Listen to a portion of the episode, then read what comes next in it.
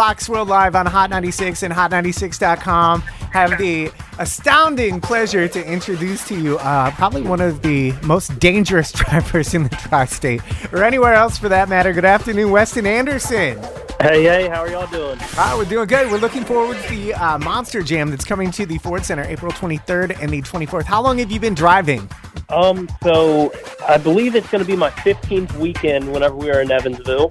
And uh, yeah, 15 weeks in a monster truck. Oh wow! What was your first car like? I, I like I imagined it like it was probably like a big old truck. Yeah, you're not too far off. It was a '96 Silverado, lifted up eight inches in there, some big tires and everything on it. Okay, how did you get hooked up with driving for Monster Jam? Because I don't imagine they just So take my- anybody off the street.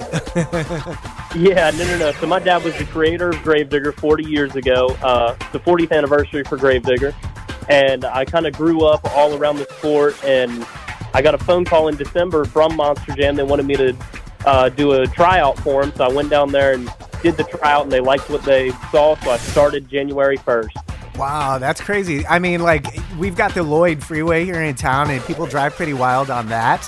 I I don't imagine that it would be a good thing if everybody drove monster trucks around Evansville because people here they don't drive very well. Weston, not at all, not at all. Oh, oh no, it, it would be terrible uh, having road rage in a monster truck. It would be. I'll say that. like are there times like in your personal life when you're driving around whatever it is you drive while you're driving around that you you're like damn i really wish right now that i had my truck Yeah. Oh yeah, absolutely. Almost every day. all right so what truck do you drive in uh, monster jam I am driving the legendary Gravedigger. It's one of the uh, most well-known trucks in the industry. If you say Gravedigger, everybody immediately thinks of monster trucks, monster jam, and vice versa. does your dad help you out with the truck still Uh, he does come out to some of the shows and uh, watches and cheers me on, but uh, he retired a few years ago. He drove for 36 years, creating a legacy, and now it's my turn to keep it going. no pressure or anything right no pressure Yeah, no pressure at all. I was actually uh, just crowned the uh, Arena Series East champion too, so a lot of that pressure just went off my shoulders.